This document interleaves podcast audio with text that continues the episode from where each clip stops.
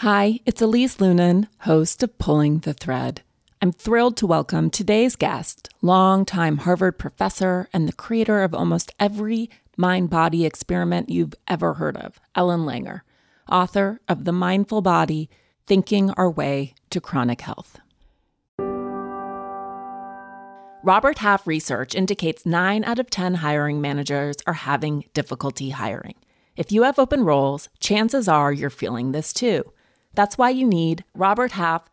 Our specialized recruiting professionals engage with our proprietary AI to connect businesses of all sizes with highly skilled talent in finance and accounting, technology, marketing and creative, legal, and administrative and customer support. At Robert Half, we know talent. Visit roberthalf.com today.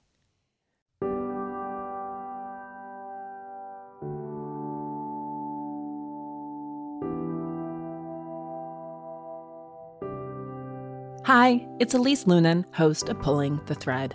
On this show, we pull apart the web in which we all live to understand who we are and why we're here. Pulling the Thread is about big questions why we do what we do, how we can understand our own experiences within a larger spiritual and historical context, the ways in which we might begin to understand ourselves and each other better, and what's required to heal ourselves and our world. I'll be joined in conversation by luminaries and wise elders those who have laid tracks in their work and lives to help us bring meaning and understanding to a world that often feels chaotic and overwhelming. My hope is that these conversations spark moments of resonance and plant tiny seeds of awareness so that we might all collectively learn and grow. But it's also okay not to get it right. You know, people mistakenly think is that they want perfection. So you're playing golf and you wish you could get a hole in one every time you swung the golf club. Well, no, there'd be no game there. You know, that if you want to do something where you're always winning, play tic tac toe against a, a five year old or four year old. So, on some level, we know we don't want that. And the problem is that much of school teaches us these absolute answers. We're graded most tests are designed to find out what you don't know rather than what you do know, which I think is a big mistake. So we end up with a world where we think there are winners and losers. If you've heard about a fascinating study that explores the power of the mind over the body, most likely it emerged out of the lab of Harvard professor Ellen Langer. In fact, in 1981, Langer became the first woman ever to be tenured in psychology at Harvard. There, she studies the illusion of control, decision making, aging, and mindfulness theory. She's responsible for the counterclockwise study published in 2009, where aging men recovered their youth just by re entering an environment that was dated back to when they had been younger. And Alia Crum's famous study on chambermaids and their understanding of their own health and wellness got its start with Langer as well. She has a fascinating mind, in part because she is always, always willing to question our underlying assumptions about where we have control and where we don't. Now, here's an important caveat Ellen Langer is the mother of modern mindfulness, but she is not talking about meditation. No disrespect to meditators, but Langer is focused instead on attention and the power of thought on the physical body, not so much on controlling or emptying the mind. She is a force, and I was so honored to invite her onto Pulling the Thread. Let's get to our conversation. Well, thanks for joining us. And it was so fun to read your book, in part because I was reacquainted with so many studies that I have read about in other people's books. And um, it was like, oh, that was you, and that was you, and that was you. That's very nice. no, but I feel like so many, and maybe we can talk about a few of them, but so many of the studies that seem like they've really punctured culture and captured people's minds came out of yeah. your lab. Yeah, I like to think so. I love too that you focus on mindfulness minus meditation because I think it's become sort of a catch all, right? Yeah, it's not really minus meditation. They're really two separate things. Meditation is a practice, it's not mindful. It's a practice that leads to post meditative mindfulness. And mindfulness, as I study it, is just immediate. In many ways, they lead to the same place, and in some ways, probably differences. But the good thing about mindfulness as we study it is that it's so easy and the consequences are so extreme, it almost defies belief how from doing this very simple thing, one can heal, be happy, healthier, and more popular, more attractive, find everything interesting. You know, I'm a lot older than you, so I've been doing this for a lot of years. So I've had time to plug in lots of measures.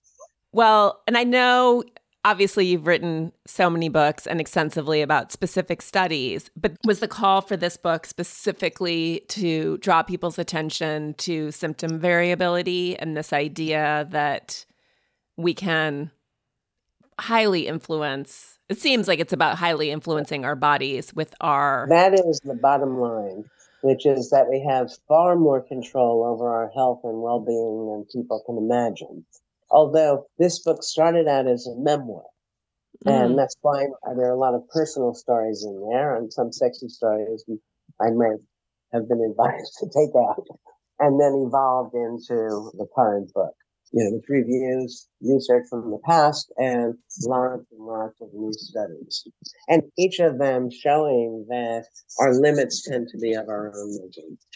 Right, right. I know you mentioned I had forgotten about that classic study of the man who had the tumors, took the experimental drug, they immediately disappeared. He finds out it's a placebo, they reappear, etc. Like ba- twice, right? Yeah, as I recall, yes. And then he died um, as soon as he yeah, realized well, it was another placebo. But, yeah, but let's leave it on a positive note that placebos may be our strongest medicine. And what people need to realize uh, you know, whether it's a sham surgery or a pill, for example, that it's not the surgery by definition. Sham, they're making believe they're doing surgery. It's not the pill.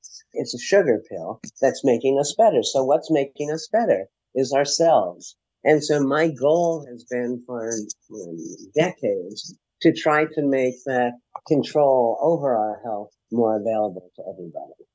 It's interesting. I mean, the placebo is so powerful and it's such a high standard, right? I don't think people really mm-hmm. realize that you have to markedly beat a placebo, right, in order to theoretically establish a drug. And that more often than not, placebo wins. I don't know more often than not, but often enough to make it um, very, very valuable. But I think that what happens is when people find out that they've been given a placebo, they feel like they've been fooled and they say, no, no, no, the effect was real. And that's because we suffer from mind body dualism. Mm. Mm. so our minds, for most of us, are not in full control of our health and well being. And that's what I'm, I'm arguing against, trying to change. So for me, we take mind, body, uh, in some ways, these are just words. We put them back together.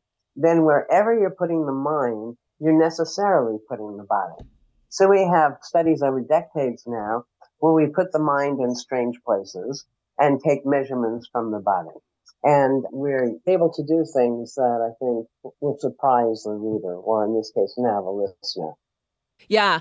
I mean, it's interesting. One, I think the lack of reverence that we have for, for placebo, right? Like we think that it's somehow if you get better with the placebo, placebo, you're you an idiot. No, not yeah. an idiot so much as you weren't really sick. It was all in your head. And yeah. what I'm trying to get people to understand is everything is in our head. And that's yeah. what gives us enormous control because we can control the way we think about things. We can control our bodies with our minds. Yes. And you mentioned just that very basic example of anyone who's watched someone else vomit and then had, you know, the feeling that you're also going to vomit. Like it's exactly. very contagious, right? Yeah. My interest in what's coming to be called mind body unity started many, many years ago. I was married when I was very young, and we went to Paris for a honeymoon. And I was trying to be ever so sophisticated, you know. And after all, now I was a married woman. So in this restaurant, on the menu was this mixed grill, and uh, among the other items on the mixed grill was pancreas. And for me, it felt like this was a test of my adulthood. Could I eat the pancreas? And I decided because I was so all grown up now that I ordered it and I would eat it. And so as soon as it came, I asked my husband at the time which of these was the pancreas, and he pointed to something. I'm a big eater, so I ate everything with gusto, and now was the moment of truth. Would I be able to eat the pancreas? And I started eating it, and I'm sick to my stomach. Meanwhile, I look up at him, and he's laughing. I said, What's so funny? He said, That's chicken. You ate the pancreas ages ago. you know so yes we control much more than we think that we do. Just to back up quickly can you just define mindfulness, mindfulness so for me mindfulness is just active noticing noticing things about things we think we know. And as soon as we do that we see gee we didn't know it as well as we thought we did. And then our attention naturally goes to it. And all of this is to create an understanding of uncertainty. We should be uncertain about everything. Everything is always changing. Everything looks different from different perspectives. And when we think we know, we're going to be wrong. And it's interesting because we want to know. We want these absolutes. So we'll have more control over ourselves in the world. And in fact, by doing this, since an illusion, we give up control. So what I often do when I start lectures, I might say, and I'll say the you, how much is one in one? Well, how much? Yeah. everybody knows. So, in fact, if that's the question I ask, then most people are going to just tune out. But it turns out one and one is not always two. If you add one lot of chewing gum plus one lot of chewing gum, one plus one is one.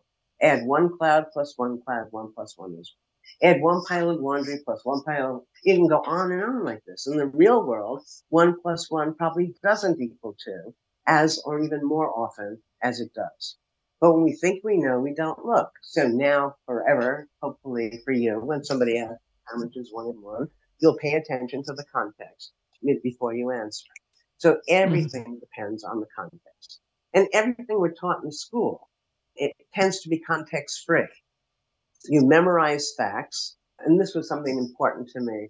I was at a horse event and this man asked me, could I watch his horse because he's going to get his horse a hot dog. Well, I was a straight A student, Harvard, Yale, all the way. So no one knew better than I that horses are herbivorous. They don't eat meat. He brings back the hot dog and the horse ate it. And I thought, oh my gosh, everything I think I know could be wrong. Now, while that could be scary to people, it opens up all sorts of possibilities. Everything you think you can't do, maybe you can do. Every time the medical world tells you you have this dread disease and you have, I don't know, two years to live, yeah, that too is probably wrong or possibly wrong. What I, I describe in the book, The Mindful Body, is that all data, whether it's medical, psychology, doesn't matter from what science, only gives us probabilities. Mm. And probabilities mean if we were to do the exact same thing, probably we'd get these findings. And that's reported in classes, in textbooks, and so on as absolutes. So it's not most horses seem not to eat meat. It's horses don't eat meat, period. One and one is two, period. And so then we think we know. The thing that I love most about that is that I, as a straight A student, probably in so many ways are more mindless than the student who didn't memorize all that information. So it's a nice leveler.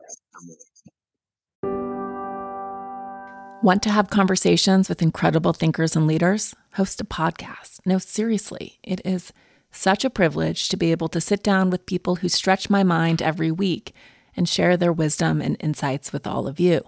It's like going back to school and getting my own version of a PhD. So, what's another place to learn from some of the most remarkable experts alive today? Masterclass. There are more than 180 masterclass instructors, including experts in leadership, negotiation, writing, and cooking.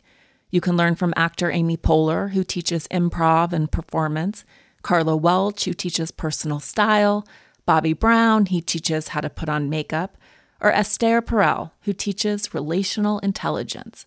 Don't miss Esther's recent episode on pulling the thread. These instructors become your own personal mentors, helping you gain real life skills. I use Masterclass, and you should too. There are more than 200 classes to pick from, with new ones added every month. For example, my good friend and former Pulling the Thread guest, Emily Morse, teaches about sex and communication. And if there's anyone you want to invite into the bedroom with you and your partner, it's her. Plus, every new membership comes with a 30 day money back guarantee, so there's no risk. And right now, our listeners will get an additional 15% off an annual membership at masterclass.com slash thread. Get 15% off right now at masterclass.com slash thread. masterclass.com slash thread.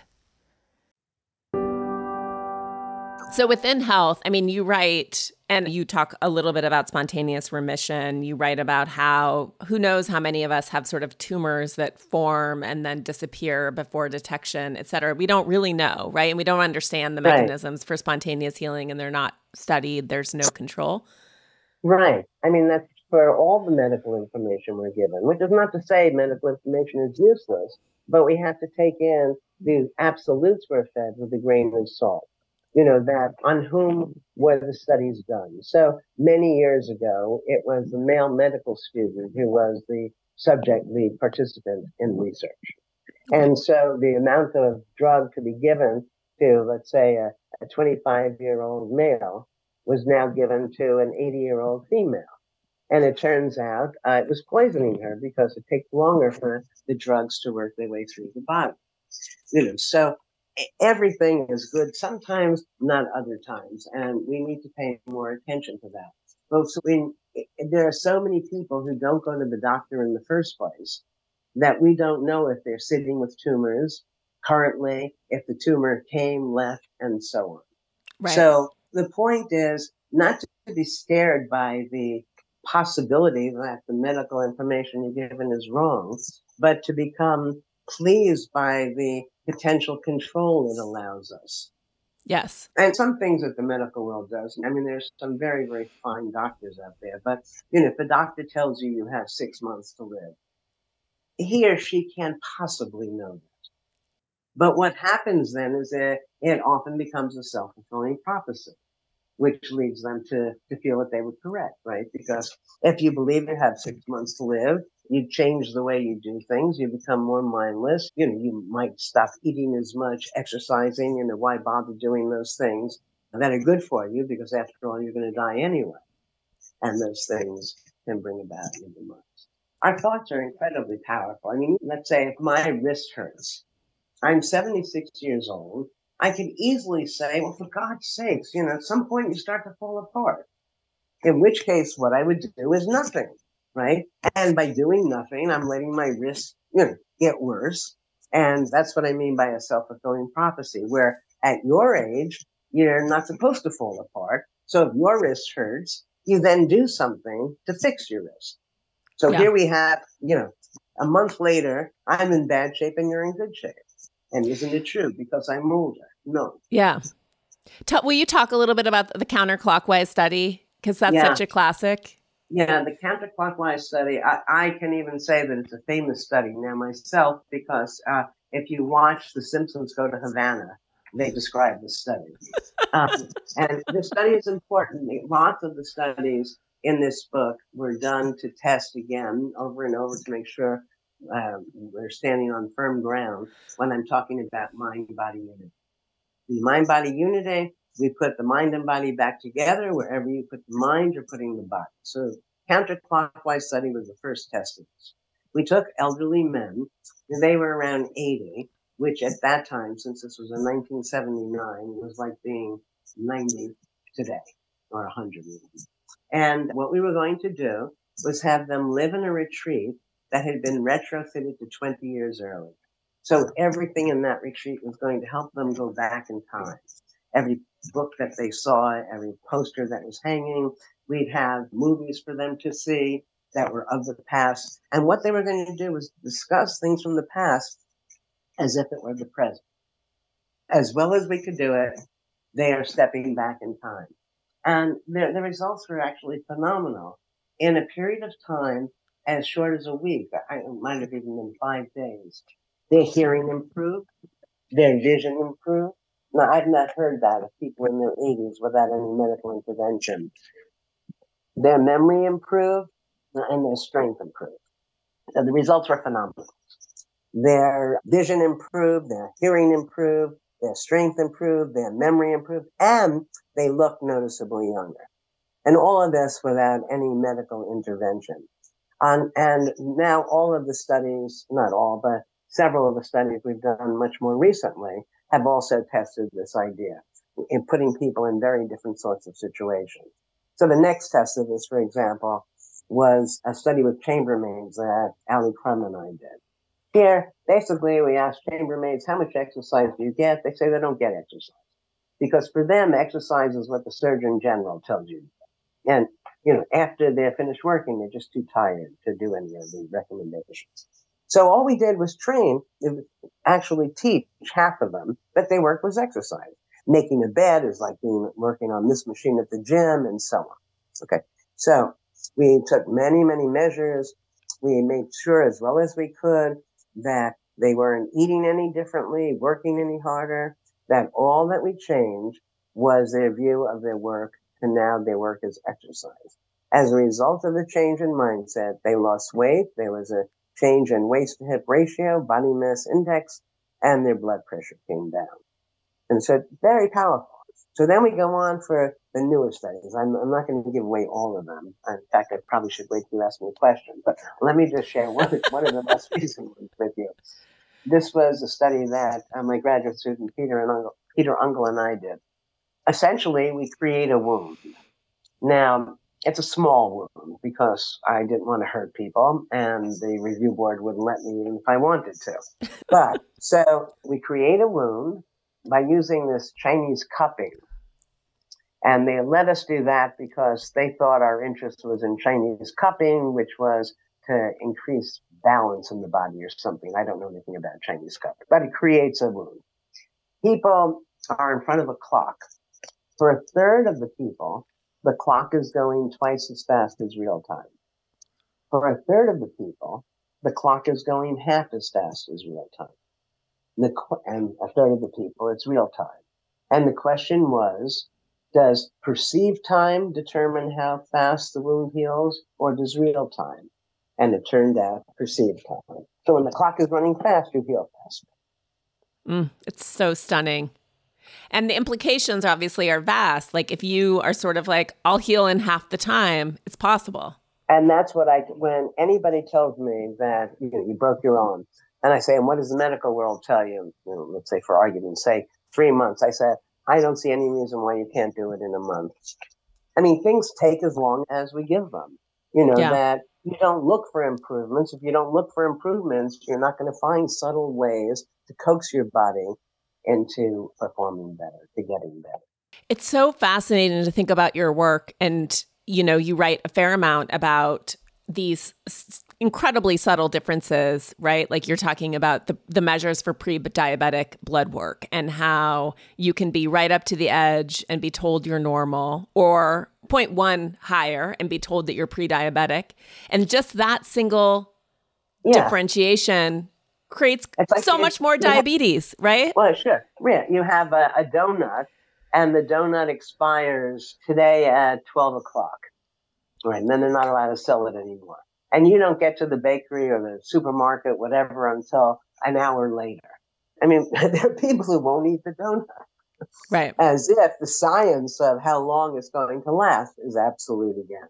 Like if it's a, a minute over, you know, right. but the health effects are enormous because when you're given tests, everybody is going to do, you know, there'll be people who are right at the border saying that they have the disorder, cancer, diabetes, whatever it is, or they don't have it. And so we find that when the test says you don't have it, you end up not getting it to the same extent as when the test, even though the initial difference, you know, the example that I'm fond of is, let's say we both take an IQ test and 70 is a cutoff for normal. And you get a 70 and I get a 69.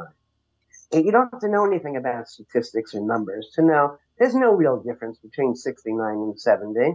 I could have sneezed, so I read the question wrong. You know, mm-hmm. so many possibilities. Yet, because you're going to be seen as normal and I am now cognitively deficient, our lives will never be the same. I will come to expect less of myself. I'll put myself out there in the world in a very different way. The world will treat me as if, you know, poor me to facilitate this view that I just don't have it. Yeah. It's interesting to think about within health too, and the fact that the BMI, which is such a rudimentary and coarse metric for body size anyway, it's an ethnographic oh, sure. measure. But when they shifted it and suddenly I can't remember. It's a staggering number of people went from being quote unquote normal to overweight. Yeah. and then you think about where we are now, and it's like how much of that is a self fulfilling prophecy by telling people suddenly that they're overweight? Yeah. I think that many of the deaths from, especially in the past, when you were diagnosed with cancer, what people are taught when they're young was that cancer was a killer. Yep. And you take it in mindlessly because you don't have cancer. No one you know has cancer. You just read this or heard it in the course or whatever. And then you get cancer. And it's very hard then to fight the mindset. And I believe that lots of the deaths are a function of that belief. You know, there's data, not from me, but it's kind of fun that people are more likely to die right after their birthday than before their birthday. All right, so you can say, well, they're a little older, but they're also more likely to die right after George Washington's birthday than their own birthday. There's something very real about giving up, mm. you know, mm. and the system turns itself off. But even if we don't buy the instantaneous response, and I'm suggesting here that when you're depressed, when you're mindless, when you feel you have no reason to be in this world, you stop engaging it and mindfulness, this active noticing that I was telling you about, is literally and figuratively enlivening. It's the essence of engagement. You know, mm. and what people people think that it's hard. It couldn't be simpler. In fact, whenever you're having fun, it's because you're being mindful. If you do a crossword puzzle, if you like crossword puzzles, and you do it now, you're going to do it again. Well, you know all the answers, or at least you know the ones you don't know. you're not any smarter two minutes later. It's not fun. Like typically when you know the end of a joke, it's not fun when you hear it the first time. So it's going from not knowing to knowing, noticing something new. That means being engaged. I think that when we have this uh, realization that everything is changing and we don't know, then we tune in and everything becomes new and potentially exciting. Yes and variable because I think in our culture we tend to say think positive, you know, in these broad strokes, like tell your kids they're amazing, but it's not that. It's the granularity, it's the noticing of like, wow, that was a really creative solution. But it's also okay not to get it right.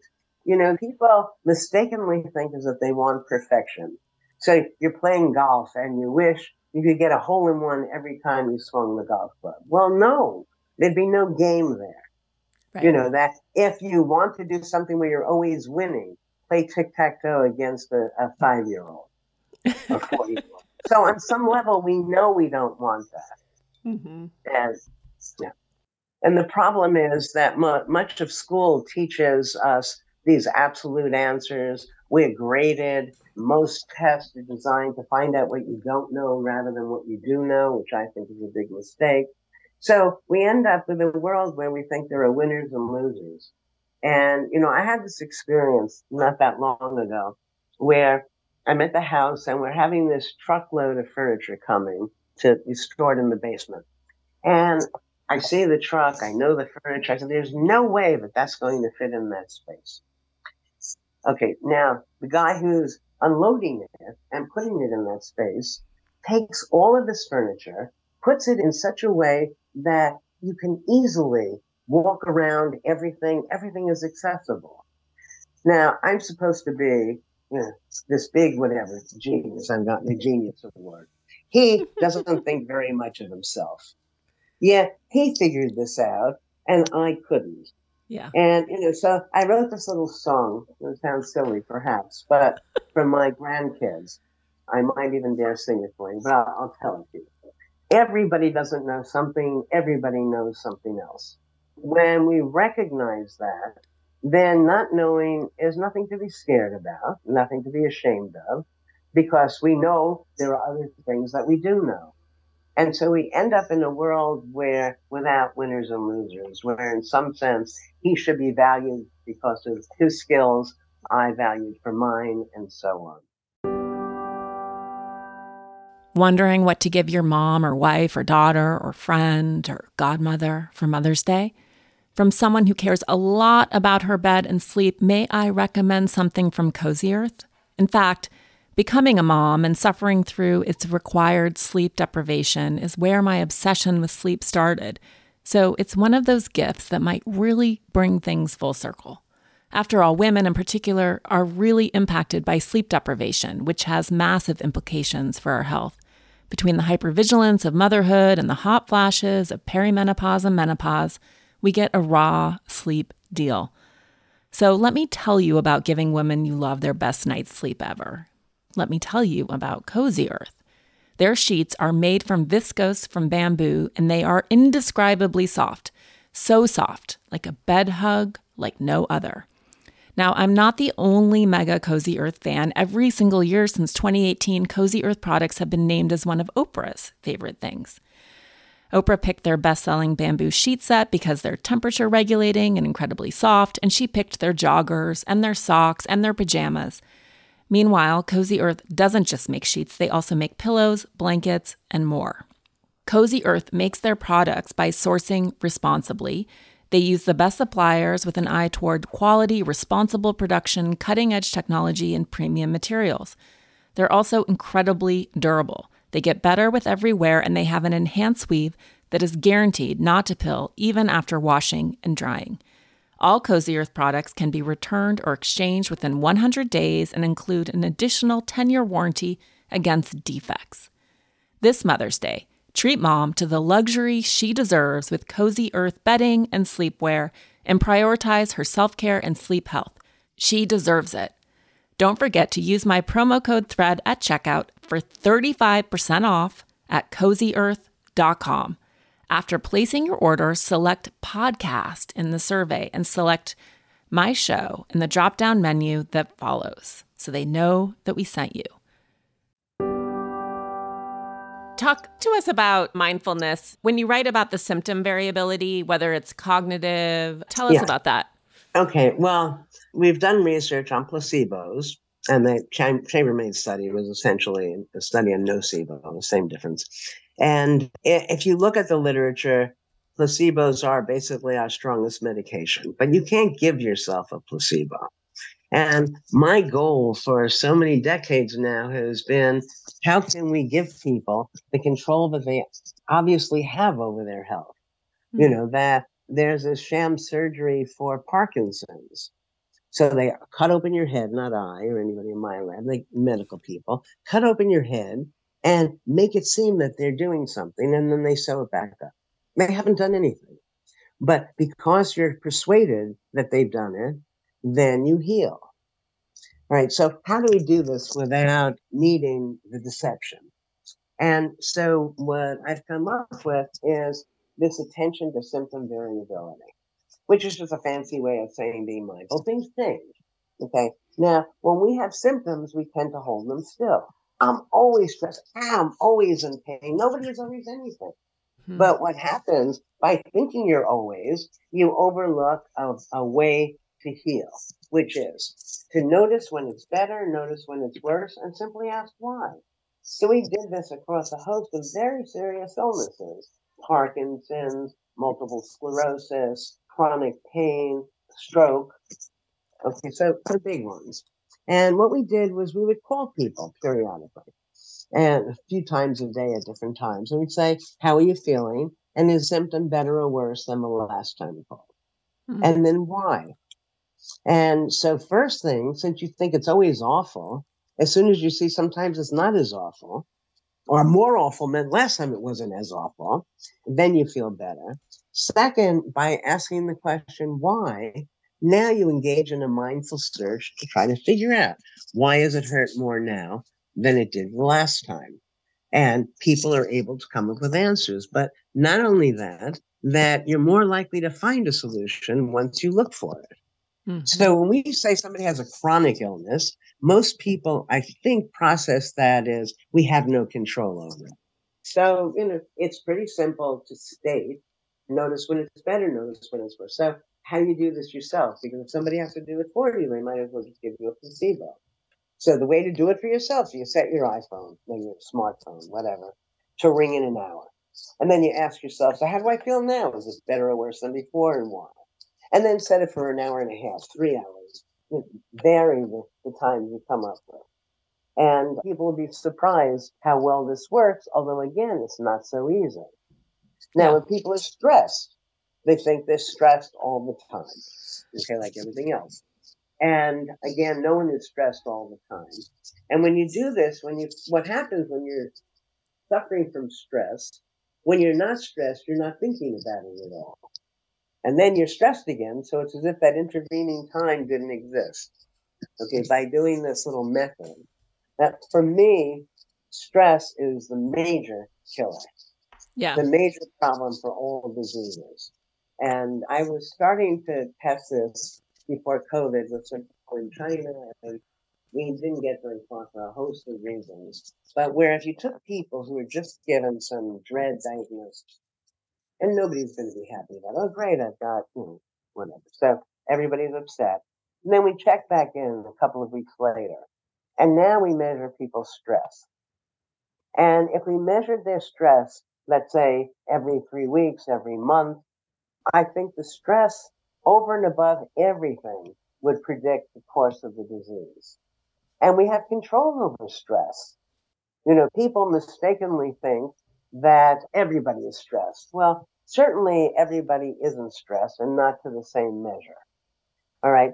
So what does stress mean? Stress means you think something is going to happen. And when it happens, it's going to be awful. Well, we can't predict. We think we can, but we can't. So something's going to happen, ask yourself three reasons, four reasons, five if you enjoy the game, why it might not happen. And then you say, oh, maybe it won't happen, and you immediately feel better. But let's assume it does happen. How is that an advantage? And that's hard for people to understand. But once you look for it, everything cuts multiple ways. Now, what people think that I mean when I say that is you know, that, oh, maybe there are 10 good things, uh, six good things about this thing and four bad things, which on measure would make it good. But right. what I mean, each and every one of those things can be understood as positive or negative. I actually first read about your chambermaid study in Kelly McGonigal's book, The Upside of Stress, which is uh-huh. powerful because it's essentially asserts that our response, our feelings about stress are what make it inherently yeah, stressful. You know, of course. And, you know, so if we talk about positive rape, you know, mm-hmm. I mean, I, I disagree. Everybody is talking about positive, negative stress. That's fine. I think stress is bad, but, you know, if you can make it work for you, then it's not stressful. Then it's a motivator. And, you know, then it'll have positive consequences. So, yeah. you know, it's a different way of saying many of the same things. But the, the bottom line to it is we don't have to experience stress as debilitating. That's right. a choice that we're making. And most people, when they're experiencing negative emotions, don't realize that they're actually making a choice. And if they simply thought of everybody they knew who might have been experiencing those circumstances, would they all respond the same way? And as right. soon as they see, no, Lisa, Lisa wouldn't respond that way, they say, well, what is she doing? you know, what she's doing is understanding the situation differently. Then when we're mindless, we're oblivious to the fact that everything we understood could be understood differently. Everything we understand could be understood differently. When we're mindful, we're aware of how the context helps shape the meaning to what we're thinking. Yeah. I love that reframe that you offer. And It's funny. I think you talked about it in the context of someone deciding whether to have a knee replacement surgery. And my dad, yeah. who's 78, is making that decision. And you say that is don't try to make the right decision, make the decision right. Yeah. Yeah. This is a, a nice part of the new book, The Mindful Body. But I don't know if it loses anything in a program like this to say it quickly. But let me give you some of the bottom line people think they should do cost benefit analysis before mm-hmm. you make a decision. And it really makes no sense because, as I said a moment before, every cost is a benefit, every benefit is a cost. It all depends on how you look at it. You know, you and I are going to go out to lunch. If the food is good, great. If the food is bad, great. I'll eat less. Right. So you can't add up the good things and the bad things because uh, if everything is simultaneously good and bad, it, it doesn't lead you anywhere. And that's not a problem. I mean, you know, what we should be doing is instead of trying to make the right decision, which is based on predicting, we can't predict. All we should do is make the decision right. I know everyone says that your 20s are supposed to be the best years of your life, but that wasn't the case for me. I kind of hated my 20s or found that decade really hard. Sensing that I was in the dumps and needed a timeout, my late brother in law and best friend Peter took me to France one year.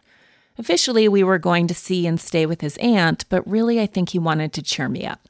We went to the flea markets in the countryside on the weekends where I found a set of very old religious medals. I decided to invest these medals with the belief that everything in my life could shift. And over the following months, things started to move. I kept these medals close and then figured out how to frame them myself. I did this badly, but well enough that they could stay with me ever since.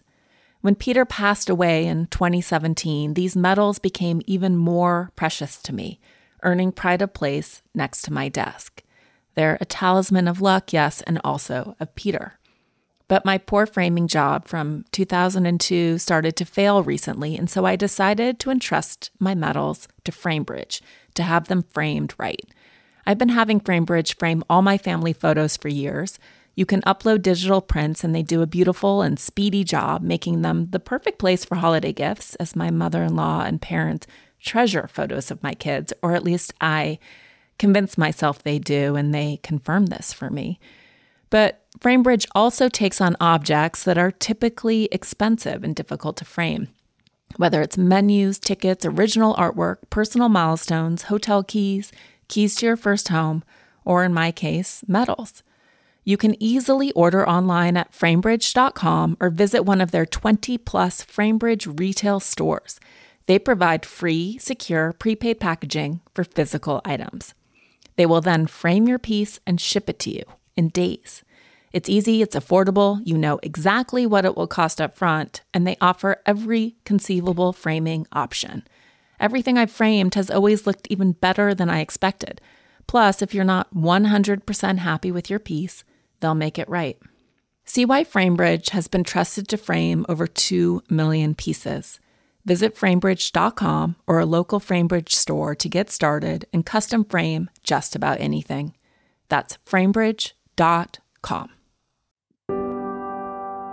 I thought this part was so stunning is the way that our mindfulness, our attention to difference, paying attention to each other can affect outcomes. That part was so stunning how contagious mindfulness is. Just being in the oh. presence of someone who's mindful. And that yeah. study about drinking was so cool. Yeah, thank you. There's a part of the book when I first wrote it, I had what I called the woo woo chapter with things that were, you know, some people would say, What is she talking about? And, you know, my editors wanted me to get rid of most of it because, you know, you didn't want to throw the baby out with the bath. The other stuff is so solid. You know, why give people a reason to, to think twice about anything in it? But there are a couple of things that I left in. And this is not quite as woo woo as what I'll tell you about in a moment. But here, you know, the if you look at people who are heavy drinkers, who are not wanting to be heavy drinkers, they don't drink heavily all the time. And so a question is, why now? And, you know, what circumstances? Now, it turns out when people are mindless, you know, we have expressions like there's only one oar in the water, you know, the light's on, but nobody's home. We know when somebody is not there. But when somebody is not there, since we haven't had a name for it, just being mindless, it makes us feel uncomfortable. All right. And so then you're going to drink. So we have people show up for a wine testing experiment, heavy drinkers for a wine testing experiment. And they're told to give us the answers and they're comparing the different wines. They can drink as much as they want. And half the time, the experimenter is mindful. Half the time, the experimenter is mindless. And when they're with a mindless experimenter, they drink much more. In the similar way, we have with kids who are autistic.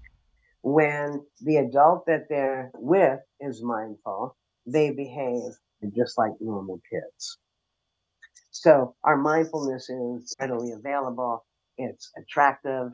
We have early studies where we would have people, women, who are supposed to have trouble being leaders because if they're really strong, they're seen as too aggressive. And if they're very woman like, female like, they're seen as weak.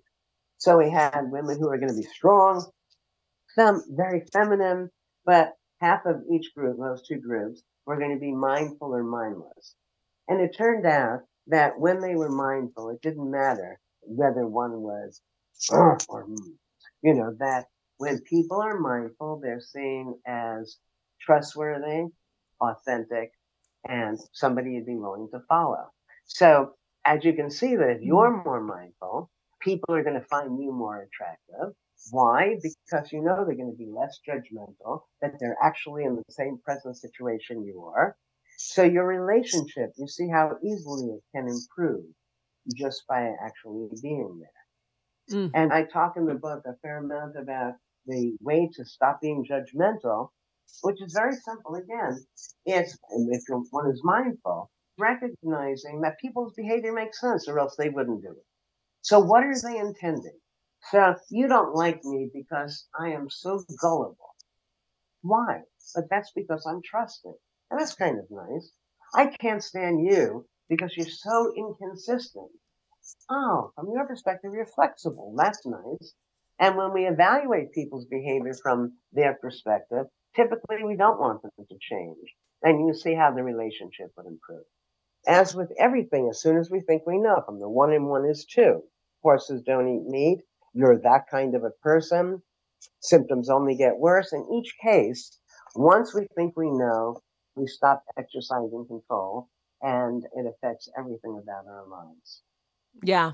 No, and it speaks to sort of like the cultural morass that we're in right now of binaries and assumptions. And you know I, was, I think often about amanda ripley's book called high conflict where she just talks about how we live in a culture that suggests that people cannot handle nuance or complexity.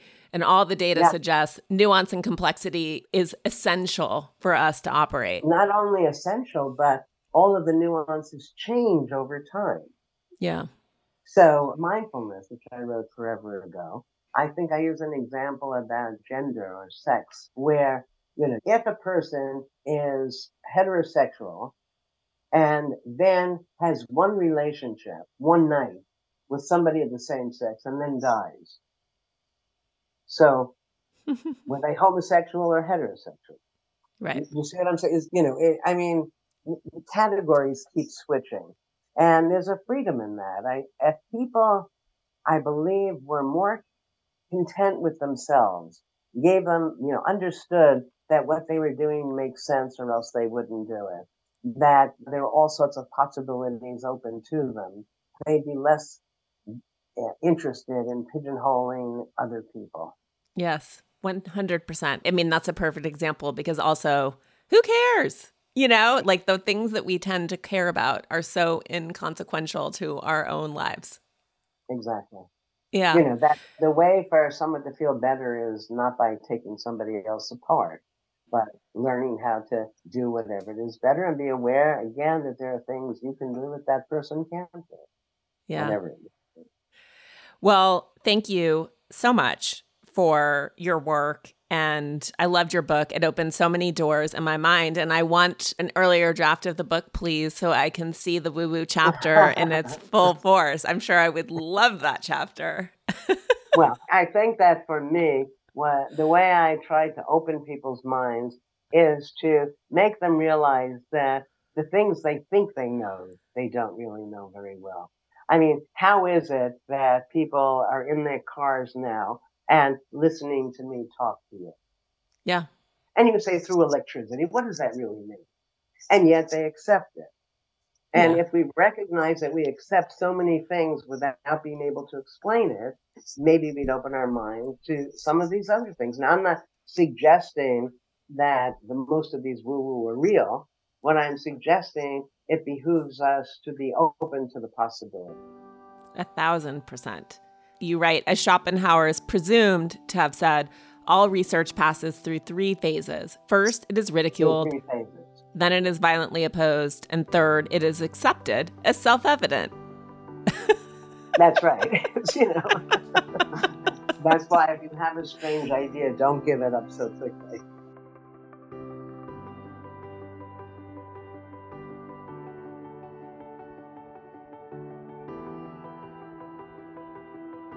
Well, we touched only a fraction of this book, which is just one of those great reads. And she's written so many books, and I can't believe I haven't read them because literally every study she cited, it was like, oh, that was her, that was her, that was her. Including, we didn't talk about this, but she writes about how um, in her lab they ran several studies to test the idea that fatigue is a mental construct. Anyway, this is a really fun, fast read that's full of mind bending studies that really, um, I think, give credence to those of us who believe that there's something more at play here than just matter affecting matter, while also sort of rigorously supporting it in the lab. I mean, she's a total legend. And as we open the conversation, this is about mindfulness, not specifically meditation and I think so many of us, I put myself sometimes in this camp. I hear that word and I'm like, I'm a terrible meditator. And then I just sort of cut out. And her point is that mindfulness is just literally being present, paying attention to subtle differences, listening carefully, looking, using our senses to understand the world more fully than most of us do as we're busying through our lives.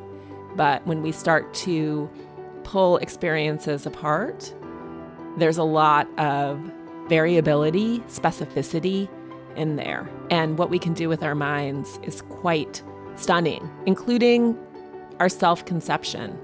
You know, this idea that being told that you're on the cusp of being overweight or whatever it is, the way that that can then impact our behavior is quite stunning. So, definitely read and gift this book. If you like today's episode, please rate and review and tell a friend. You can find show notes and full transcripts of the episodes at eliseloehnen.com. While there, please sign up for my Substack. I send a short note every Wednesday about topics that are aligned with this show and a deeper dive most Sundays. Or follow me on Instagram at Elise Loehnen. And finally, if you haven't already, please consider picking up a copy of my New York Times bestselling book, On Our Best Behavior. The Seven Deadly Sins and the Price Women Pay to Be Good, available wherever you get your books. It's an exploration of how women have been conditioned for goodness, men for power, and all the ways we've been programmed to police ourselves and each other according to these cultural ideas of what it is to be a good woman. I'd also like to give a huge thank you to my sponsors who make this show possible. Please support them the way they support this podcast. This has been a presentation of Cadence 13 Studio. If you enjoyed this episode, please listen, rate, review, and follow Pulling the Thread. Available now for free on Apple Podcasts, Spotify, Audacy, or wherever you get your podcasts. I want to give a shout out to Phil Svitek, Lauren LaGrasso, Mary Kate McDonough, Ali Brockman, and the entire Cadence 13 team for producing these episodes, and to Valero Duvall for my key art. Take care of yourselves I'll see you next week.